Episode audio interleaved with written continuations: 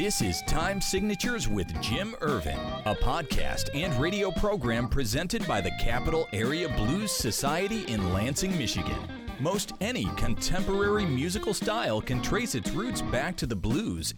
Time Signatures explores the blues and its musical connections with captivating interviews, lively discussions, and news from the world of the blues. You know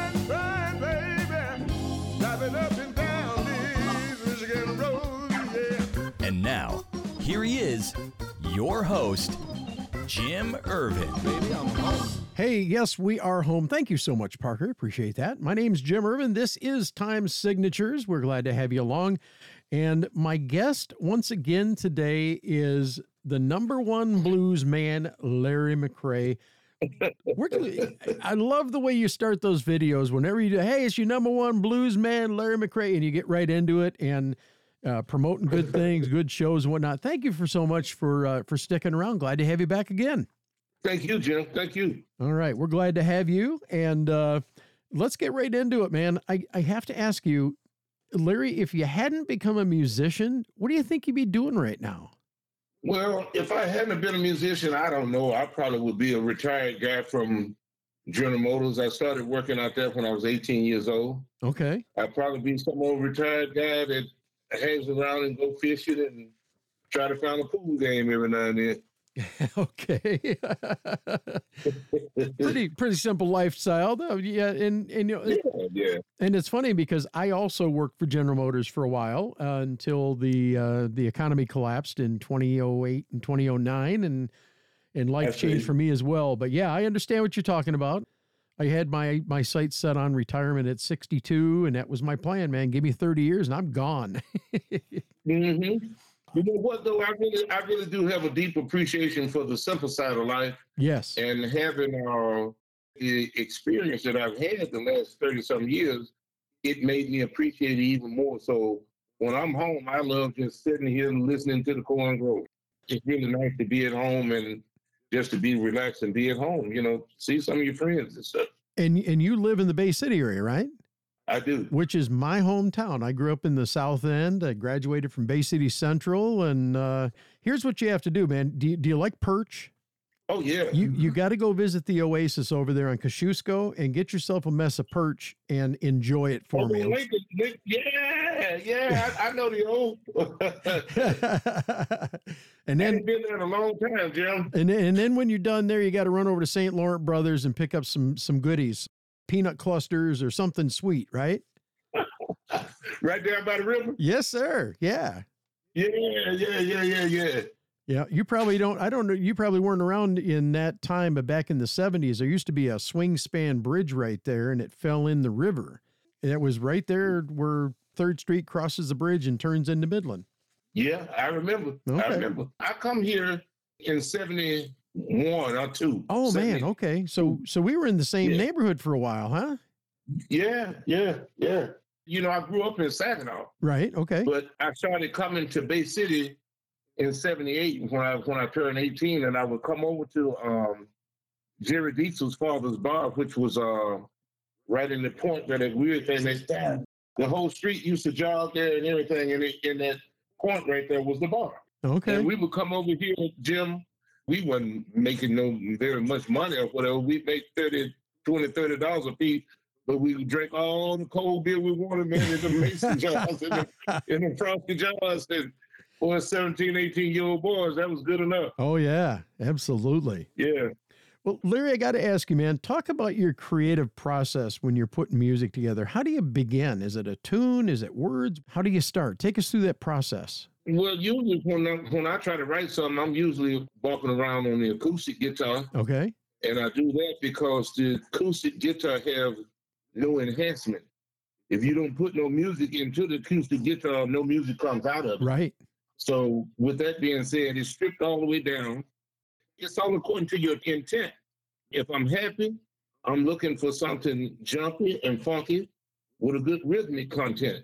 If I'm doing something, trying to write a ballad or something, then I'm trying to put some chords together that will allow you to evoke a little emotion, you know, in Sure. what you're trying to sing.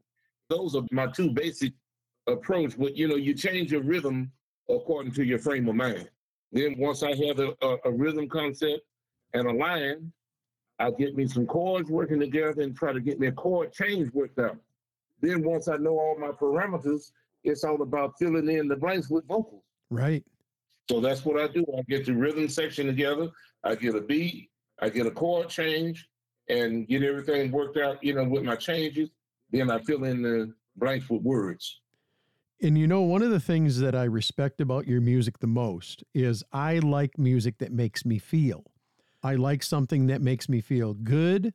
I like something that makes me, you know, feel from the soul. And as long as it make you feel something. Yeah. And and honestly, you know, I'm not just saying this because you're here. I Uh-huh. feel when I'm listening to your music. You evoke those emotions from people when they're listening to your music. And I love that. Not everybody can do that, Well, that- Larry. You know what? When I was young, I wanted to be a technical player and I wanted to go to school to learn music and all this and that and the other. And that wasn't in the cards for me. You know, my people couldn't afford to Sure. send me to a music school or anything like that. But what I have learned over the years is that you take what you do have and embrace that and be the best with that that you can be. You be the best, whatever that, that you do have to work with, take it to its highest level of you. And that's all you can do. You know, you can take it so far. And when you run it to the point that you don't think you can do anything with it, start mixing it in and rubbing it against what somebody else is doing, and you might come up with something different. Right. And it, and it's and Mhm. it's nice when you when you find a musician that can make you feel when you listen to their music. It's to me it's one of the biggest joys in the world. And I don't care what genre you're listening to. I I like to feel no matter what I'm listening to. And uh, right, right. and it's wonderful. Well, you know, I, I was a big fan of uh, Junior Walker, Yeah. and he was a Michigan musician also. But it's one thing that's undeniable: you you have a lot of people that was more technical. You got saxophone players today that can play a million notes and blah blah blah blah blah blah blah, but can't none of them make you feel the way that he made you feel. Right. and they all still trying to get what he had. Some of them come close and some of them don't, but they all still trying to get it. Right. And that's just something that, that he had natural. It didn't matter what Junior sang, you felt it. Right. Yep. When he sang and played, you felt it.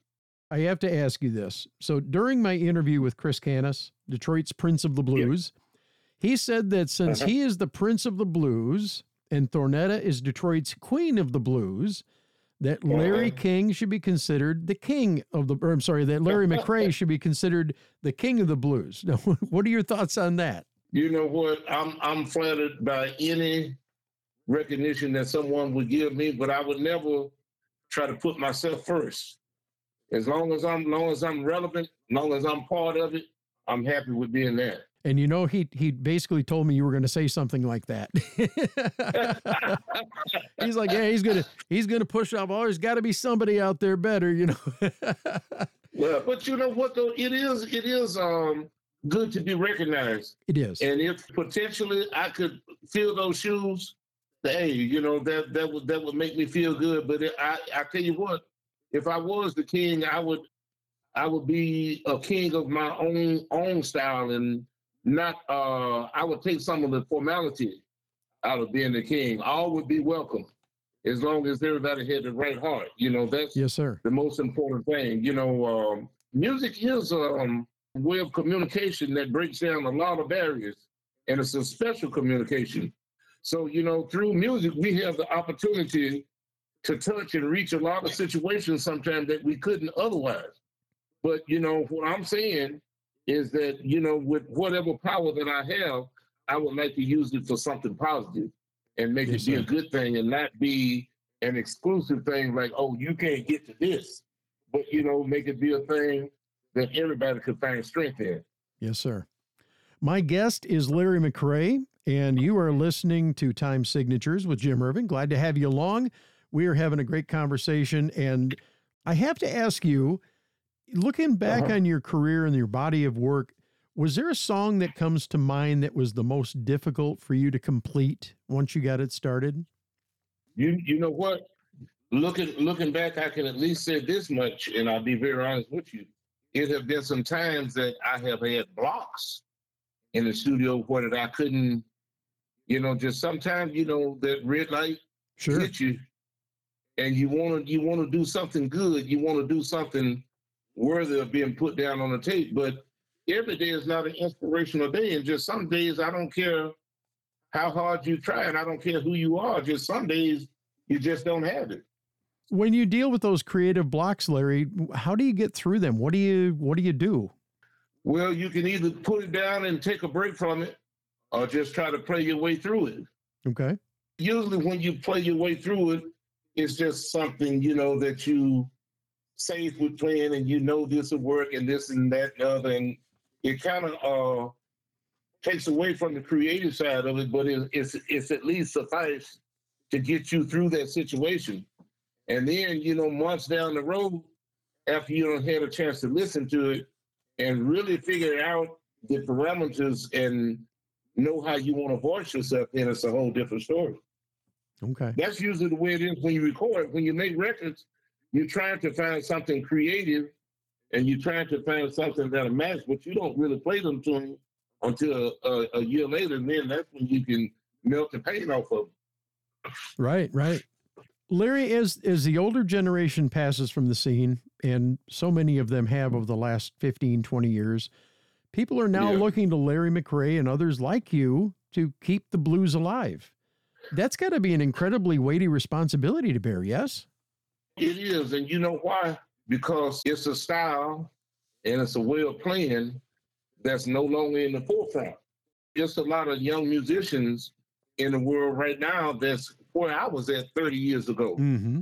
But the difference in terms of where I was at 30 years ago is that I always been in this music. I always, I was lucky enough to be born into this music and born of a culture that's not so glamorous, but out of all the hardship and strife in that life came some beautiful thoughts and expressions.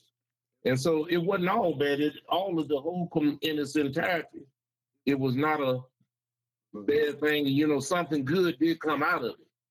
But you know, I don't uh, envy nobody that didn't have to come up the way I did. You know, matter of fact, I'm proud if you didn't. You know what I'm saying? Right. Yeah. But uh, by the same token, those are ways of living, those things, the the mentality, the heart that that's that's fading on away.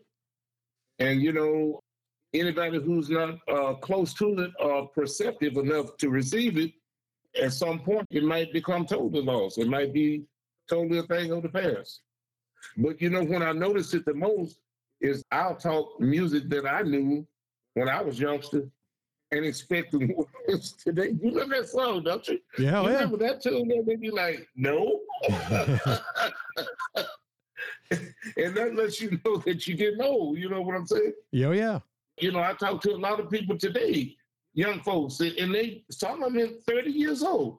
Well, you know, who do you play with and what kind of music you do? And if I said something like the Allman Brothers and they don't know, then I know they really don't know. Right. Right. And that was some of the most popular music of my generation. Yes, sir. Yeah. We're not. Yeah. We're not that far apart in age. That's for sure. I, I, No, no, not at all. I want to take you back for just a minute. Um, I got to meet a man who you mentored, um, indirectly, directly, however you want to uh, phrase it, Rhett Mhm. Yoakum. And Rhett shared the story about you coming and doing a presentation at the school when he was in high school and uh, Yeah. had a drawing for a guitar and he won the guitar. And this guy is just incredibly talented. I've gotten to hear him play a couple of times. And um, I, I think that it, it speaks about the the culture that the blues has from this generation going back to the younger generation. And I think that's where you have excelled because you have had such an impact on some of these younger musicians, correct? I feel very lucky and blessed that I have. And you know, the gentleman that you speak about, Mr. Yoakum, Yes, he's sir. one of my favorites. Not only is he that way about the music, but he really understands life and what life is about too. So many people have forgotten about family, fellowship, and your neighbor. You know, Right. a lot of people, you know, all of those things are not important, but he's cut from that same cloth. And he loves that same music. You know, he loves his family, and he take care of his neighbors and his brothers. So, what else can you say? You know, he's a he's a healthy young man. Yes, yes. And and I have to tell you, it was a, a really cool experience when I got to see the McCray brothers play in Lansing and Rhett was there on stage with you guys. And it was just to me, it was a it was a, nothing but a big family jam. And Uh-huh. it was so much fun. I think you had one of your cousins there singing with you that night. And um, yeah, yeah. it was it was quite possibly one of my favorite Larry McCray concerts that I've seen to date. Well, you know, that's how we started out. We all started out all stacked around the living room, you know, drums in the middle, the bass over here, guitar over there, Mhm. maybe a horn every now and then, but you know, everybody singing and joining in. And that's what it's all about. You know, it's, it's one of those things, you know, if you can get in the same circle, then you, you can share the same spirit. Absolutely. Larry, imagine walking out on stage and the audience looks bored. What are you going to do to get their attention? Oh, I generally ask them to take all their clothes off.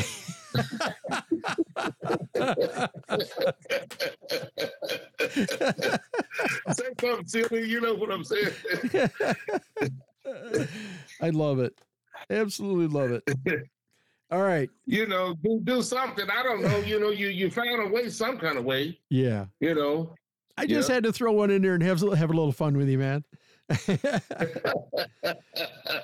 I hope that was a good answer. oh, it was a wonderful answer. I love it. So I have to, I have to ask you, man. It, and we're getting close to wrapping up this uh, this edition here. What was the Uh-huh. single best piece of advice that you've received from a fellow musician, and who offered it? Luther Allison was always in my corner, and he was always giving me advice about how to be healthier on the road and my work ethics, you know, to stay up on my work ethics. Yep. So I don't, in terms of verbatim, I can't remember exactly what he would say, but it would always be something uplifting, something encouraging, and something about taking care of myself, you know, Sure, sure. take care of yourself. Well, I'm going to flip it around on you. Now, I want you to imagine for a moment that you're sitting across the table from Matthias Lattin, Toby Lee, or any of the other of a host of uh, of others that are making their way up the ladder right now in the blues. What is your best advice for these new faces in the blues genre? Well, you know, be true to yourself. Don't kid yourself. Know who you are. Compare yourself to other people that are successful, and don't let nobody outwork you. Always be the one that outwork everybody else. Work at what you do if you want to be successful. And I got somebody else I want to introduce to you. Real Sure. quick, introduce yourself, young man, and say hello to my friend Jim on the radio. Hey, Jim, it's Rhett. Hey, Very I love it, man. How you doing, buddy? Good. How's it going? Man, what an honor to have you on time. We got, you know what? We got to get you on for an episode too. Oh, that'd be fun. We are definitely going to have, because I would love for you to tell that story in your own words. This is Rhett Yoakum, ladies and gentlemen. And uh, wow. We're going to work on a little music this evening. yeah. Oh, man. I wish I could be a fly on the wall, guys. I love hearing you guys play. We're going to try to do it. Well, listen, Larry, it has been my honor to have you here and also uh, uh, to have Rhett pop in for a quick little uh, cameo. My guest has been Larry McCray, and you've been listening to Time Signatures with Jim Ervin. We appreciate everybody tuning in and, and checking out the program. We appreciate you helping us keep the blues alive, and we look forward to having you back again real soon, Larry. Best to you, and we'll talk to you soon. Hey, we love you, brother, and keep on doing what you're doing to help keep them blues alive. Thank you. Larry McCray, ladies and gentlemen, if you want to hear more about him, if you want to check out what he's got to offer, LarryMcCrayLive.com and also uh, Spotify. If you want to listen to his music before you buy, you can check it out there. You can buy uh, his music right there on the uh, website. You can check out the tour dates and everything else. But again, thank you so much for being with us. That's going to wrap up this edition of Time Signatures with Jim Ervin. We want to thank everybody for listening and thank you so much for helping us keep the blues alive. This has been Time Signatures with Jim Ervin, presented by the Capital Area Blues Society in Lansing, Michigan. For more information on cabs, visit capitalareablues.org. You can find this episode and past episodes at lccconnect.org. The Time Signatures theme song, Michigan Roads, is used by permission and was written by Root Doctor, featuring Freddie Cunningham. You know